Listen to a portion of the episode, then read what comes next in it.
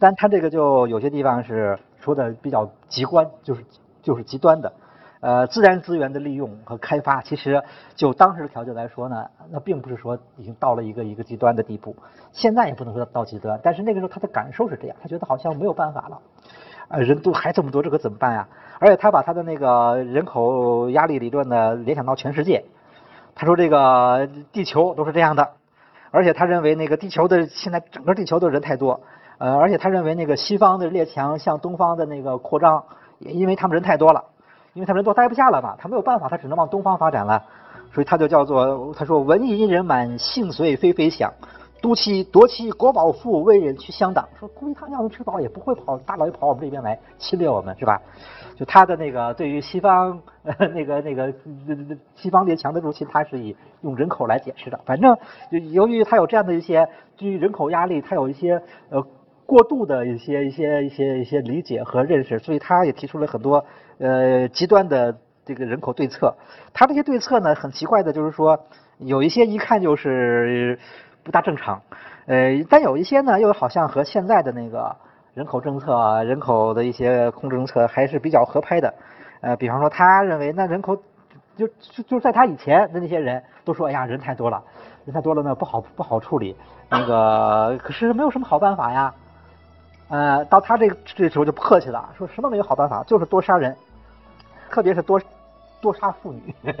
因为那个妇女是生孩子的嘛。那个如果妇女少了以后呢，人口待会就会下降。包括那个很多地方有那种习俗，就是那个这个这个逆婴，就是那个杀害溺死女婴。这个本来法律是严格禁止的，他就认为别别禁了。反正只要女性的在人口当中的比例下降了，人口比例就会下降。呃，他他提出来那个多建寺院，鼓励出家。呃，碰到什么自然灾害就别救灾，让他那个就让他发展，要不然的话，那个反正他这些都是，呃，这个有有很大偏激的一些说法了。但是他也提出来什么禁止早婚啊，什么药物避孕啊和那个计划生育啊这样的一些些想法。反正就是看到那个时候，对对人口问题的讨论就更深入了吧。其实我们就说这个人口问题在清代来说，你要和我们现在比，那还差得很远呢。但主要的问题是在那个时代，它的那个主要它那个时候那个经济结构。它是个农业社会，这样一个农业社会的话呢，呃，以当时的生产力水平，以当时这样的一种社会的这个这个状态，它的确是没有那个太多的能力能够充分的消化和吸收这些过剩的非农业人口。就是说，因为地就这么多，都在有人种，然后呢，有有很多就平平均的耕地是不够了，有很多人已经没有地种了，这些人往哪个地方去发展，没有办法。它不像后来我们就就知道，到了近近代以后，工商业起来以后呢，等于这个样这样一个新的这个经济领域发展起来，那就它可以吸纳大量的这种呃农业社会分离出来的这些过剩人口，但是在清代还做不到。说清代人真是觉得想到这个问题，他就会很绝望，说简直就没就没有什么好办法。呃，那么这就是这个人口的问题。呃，这个呢，大家有兴趣可以去看一些一些研究专著，我们就简单的讲到这儿。那么下面我们讲第二个问题，就是吏治腐败。吏治腐败呢是个老问题了，这就是每朝都有，表现形式不同，但是也大同小异，差不多。就中国古代的这种专制官僚体制啊，这个这个缺乏一种合理和有效的自下而上的监督机制，呃，基本主要靠政府自己监督自己。这样的一种体制之下，反正这个腐败是很难根除的。呃，那清代的话呢，离我们很近，而且清代就就就清代的这个这个这个腐败问题的一些表现，恐怕对我们今天也是很，包括它的一些对策及其后果及其效果，对我们今天也还是有很比较大的启发意义的。那么讲两个问题，一个是清初吏治与雍正养廉改革，第二个是乾隆成贪及其效果。呃，清代的腐败问题有一个表现，就是他好像一开始腐败就很厉害，就是这样。就是说，一般别的王朝吧，大概一开始的时候多少都能好点儿，就是说，因为整个社会好像也肯定也凋敝不堪，那个，然后那个，呃，经过什么农民起义啊，或者是一些那个这这样的王朝更迭，新的官僚机构，新的这些管理人员应该。多少能好一点，能能有一点朝气，能够那个不是那么贪腐，不是那么腐朽。但是在清代呢，好像不完全如此。清代就是就是说一开始就问题很大，这里面有几个因素，至少就就它可能不是全部的因素，但是应该是很重要的。就是清代为什么说一它一开始这个腐败问题就很厉害？它有几个因素，一个是它的那个俸禄偏低，就工资水平是很低的。这个呢，呃，就是他基本是沿用明代制度，在明代的时候就已经多次有人说了，说这个工资太低了，因为明朝那个整个那个工资水平，这个基本的一套制度，俸禄制度是在这个清朝是在明朝前期定的。那时候整个那个经济还没发展起来，物价呀、各种消费指数啊都是很低的。但到了后来，那个经济发展很快很大了，那个那个那个物价，包括各种消费生活水平都大大的上上升。你还是那个基本，就是而你那个工资水平就就说就说也涨了点，但涨得很有限，那根本就不够。你只能让那个呃官员自己自己去去设法去设去就就是去去去那个那个呃贪污了，就是那样。就是在明代后期这个问题已经很严重。那么到了清代呢？这个制度这个问题并没有解决，而且到清代等于时间你又你又过了好几十年上百年，这问题这个工资这个低低的问题就就就更突出了。呃，第二个是清代的那个监察制度不是很发达，这个大家如果去对比一下中国古代的那个监察制度的发展就知道，古代监察制度好像你像明代的话，监察还是比较那个那个那个发达的，呃，他有的人在地方上那种定点监察。有的人又出来那个不定期的巡视，就是各种办法手段都用吧，呃，不是说监察就能管用，但是起码能能起一部分作用，能有点震震慑力什么的，能稍微的能控制控制。但是清代呢，整个这个监察制度，嗯，主要因为清清朝人可能觉得这个明朝那个监察制度，监察那帮人过于活跃啊，包括就是给皇帝提意见啊什么的，动不动就去那个啊那个那个抗议啊示威，觉得对于这个。中央集权、君主集权是个影响，他是他不太愿意发展监察的这套制度了。在明在清代的这个这个政治体制里面，基本上是靠上级监督下级。就他他的那个监中国的他监察那套东西，在清代是萎缩的很厉害。这个呢，恐怕也是当时这个腐败比较厉害的一个原因。那你这个你没有没有没有专门的监察，就是虽然说有有一套监察的体体制，有一帮人专门搞这个。不见得能管用，但是没有它肯定就更糟糕。呃，第三个就是这个清朝还有一个制度，就是这个捐纳，就是花钱买官，这个也是很糟糕的。这个你就等于是让他投入很大笔本钱做了官，那他总得把本钱捞回来，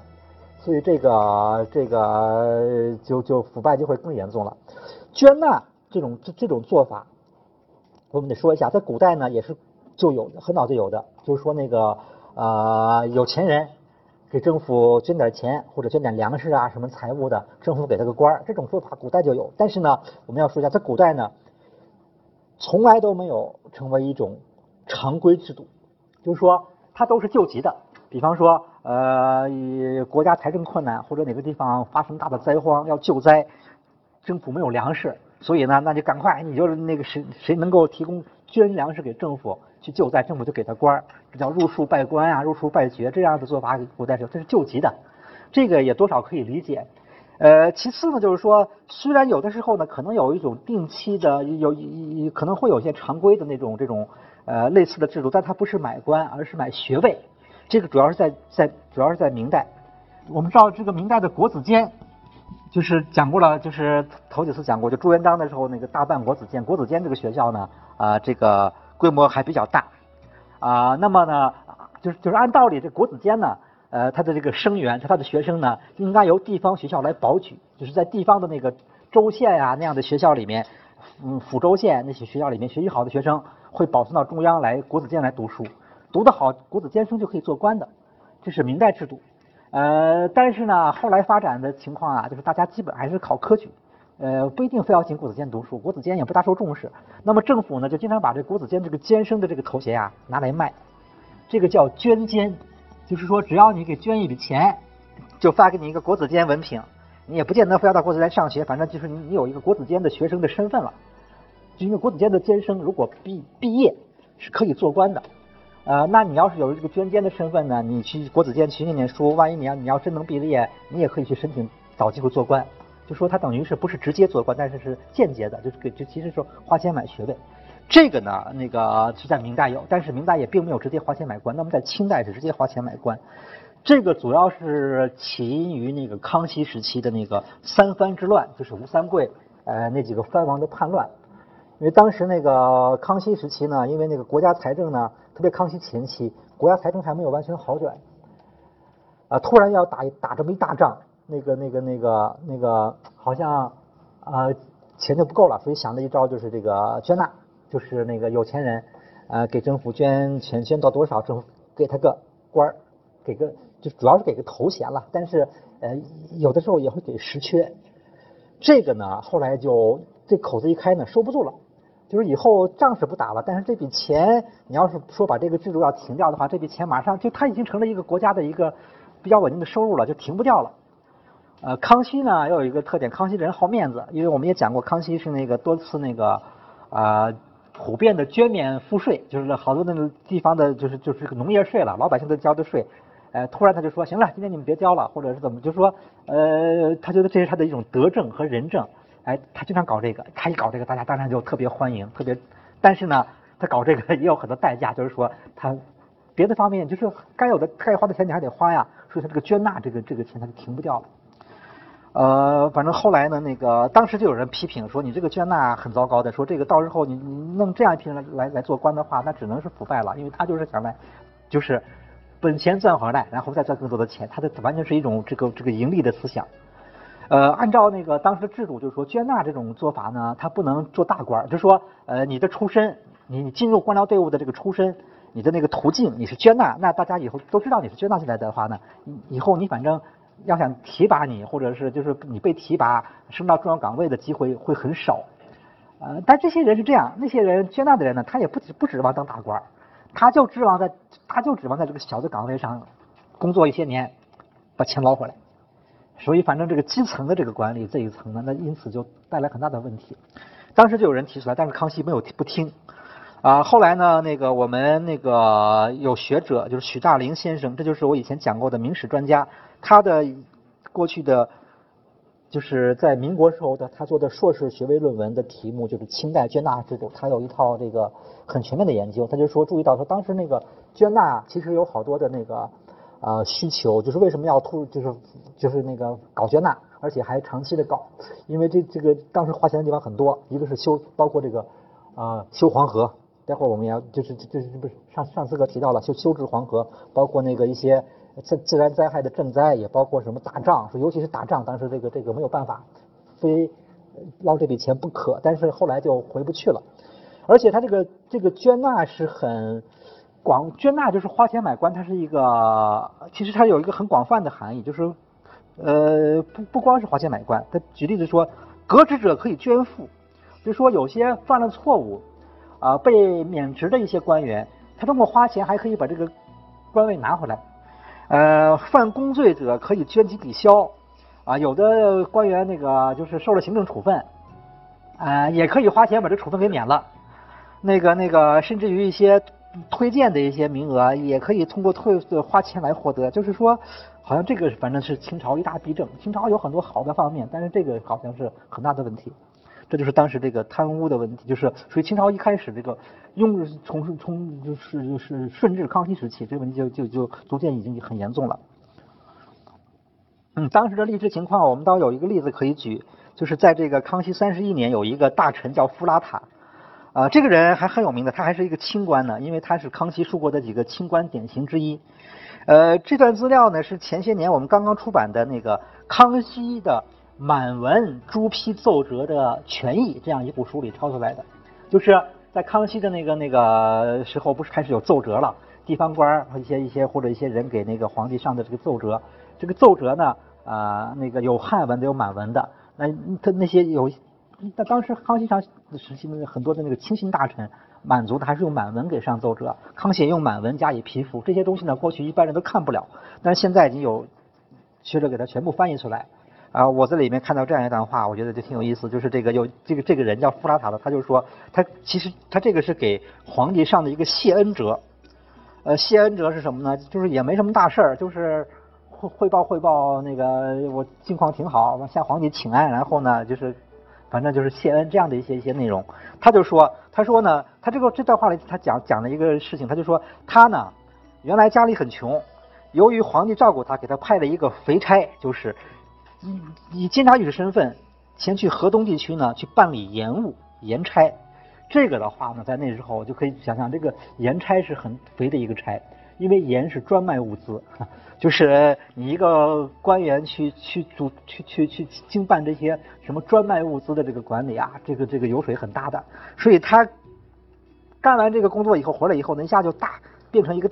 很大的有钱人。本来很穷的，一下回来以后就光房子就买了七八十间，又买了一大堆什么什么什么什么什么奴仆，又雇了很多人给他种地，就一下他就不但脱贫啊，而且就变得很有钱了。呃，他就觉得这是皇帝对他的照顾，呃，他非常感谢。然后呢，呃，他后来他做了大官了，去两江总督啊，这就是江南江总督。他去上任的时候呢，全家也也都去上任了，把他们家原来的。在京的住房呢也都出租了，还可以收点租金，他就觉得他挺有钱的，嗯，然后他他就说，呃，所以呢，他上任以后呢，谁送他东西向他行贿，他一点都不收。他说不，虽然我不收这些东西，对方都很有意见，那我也不管了。反正我觉得他觉得我不能再对不起皇帝了，我应该做个清官。我估计这个他这个说的还是真的，因为这个人后来的确是个清官，呃，那个收到表彰的。但是这个清官的背后的话，我们可以看看他这个为什么能做清官呢？他得有有一定的基础才行。他要是完全太穷的话，还能不能这么坚持，就有点疑问。由于他已经那个那个在上一个岗位上捞了一大笔，所以他就可以做清官了。当然，这个人呢，那还是不错的。我们知道的绝大部分贪官都是说，虽然我很有很多钱了，那我也还得继续捞。就是说，呃，就是像他这样的人已经相当不错。嗯所以呢，当时的最大的问题就是说那个。呃，后来他就有一个特别集中的表现，这个腐败问题就是这个叫做火耗或者叫耗线，耗线又叫火耗，为什么叫火耗呢？因为你收的银子啊，那个当时赋税主要的部分都是收银子了，收了银子以后呢，那碎碎银子要要融化做成大的银块上交国库，这这这个一一融化一铸呢，它难免有点损耗，呃，就以此为借口多收一点，就这这个钱政府是不出的，虽然政府我收了你的税。这中间我要融化，我中间这这这这钱这这个这个这个钱就变少了，少了这个钱，这个损失我不负担，得由你你替我负担，所以这要就从老百姓头上出，呃，就提前提提前就给你多收了，就说你得你得多交点，你得抵偿这个呃这个这个这个耗线的损失，这叫耗线，也又叫火耗。那么在再再往古代的话，像那个宋元时期也是这样的，宋元时期那时候还主要收粮食，收的时候收的那个耗线叫鼠耗，就是老鼠的鼠。因为收的粮食进了仓库，得被老鼠吃一点，老鼠吃这部分你先替他交了，就是那个老百姓也得也也得，就是说在你的正额的赋税之外，你总得多交一点附加税，就是这个做法是古已有之。那么在清代呢，就是收这个耗线，但实际上这个真的就银子你要融化或者再铸是有损耗，但那个损耗是非常小的。可实际上这个官府在收的时候附加税呢比例却是相当的高，那这个这个这个收来的钱呢，基本就进入。因为它这不是一个合法的收入啊，这都是那个灰色收入，收了以后他就进进官府官员腰包了。然后呢，基层官基层的那个那个那个官官府靠这个，那一下就可以收到很多钱。然后呢，他再拿这些钱呢来打点上级，这个钱在这个官僚机构里面，他会有有一有一次再分配，最后整个这个官僚机构反正都都都各个机构吧，各种渠道都能够沾到点一点好处，大家就反正哎这日子就就可以对付。虽然说我工资不高，但我总有这样的一些各种需要的灰色收入。这样的话，我反正也也可以对付。这就是火耗。这个呢，在清朝初年呢，一开始是规定很严的，说不准收，收的话就算你这个贪赃，啊，那会判很重的刑。但是实际上后来就管不了，因为就是法不责众，太普遍了。因为你要不收这个钱，他就真是钱的确是不够。这样的话呢，就后来管不了，就不太管了，就睁一只眼闭一只眼了，就说收我就假装不知道。只要你收的不太过分，不是特别多，就那个反正也就算了。呃，到最后呢，是雍正年间才正式改革，说那个既然 那个呃我不准备管，那还是由我统一来收发给你们比较好。呃，与其让你这样自己收，你这个反正就是说不如这个这个权利收归国家。这就是这个耗线归公的这个改革。这个而且这笔钱后来政府就公开收了。政府统一收，按照一个固定比例，那就比较有有有有章可循了。收了以后呢，这笔钱基本上是专款专用，不干别的，主要就是来发给官员这个养廉银，叫高薪养廉，给他发补贴，然后呢，当然也也用来补充一些办公经费什么的，所以这笔钱后来就很管用了。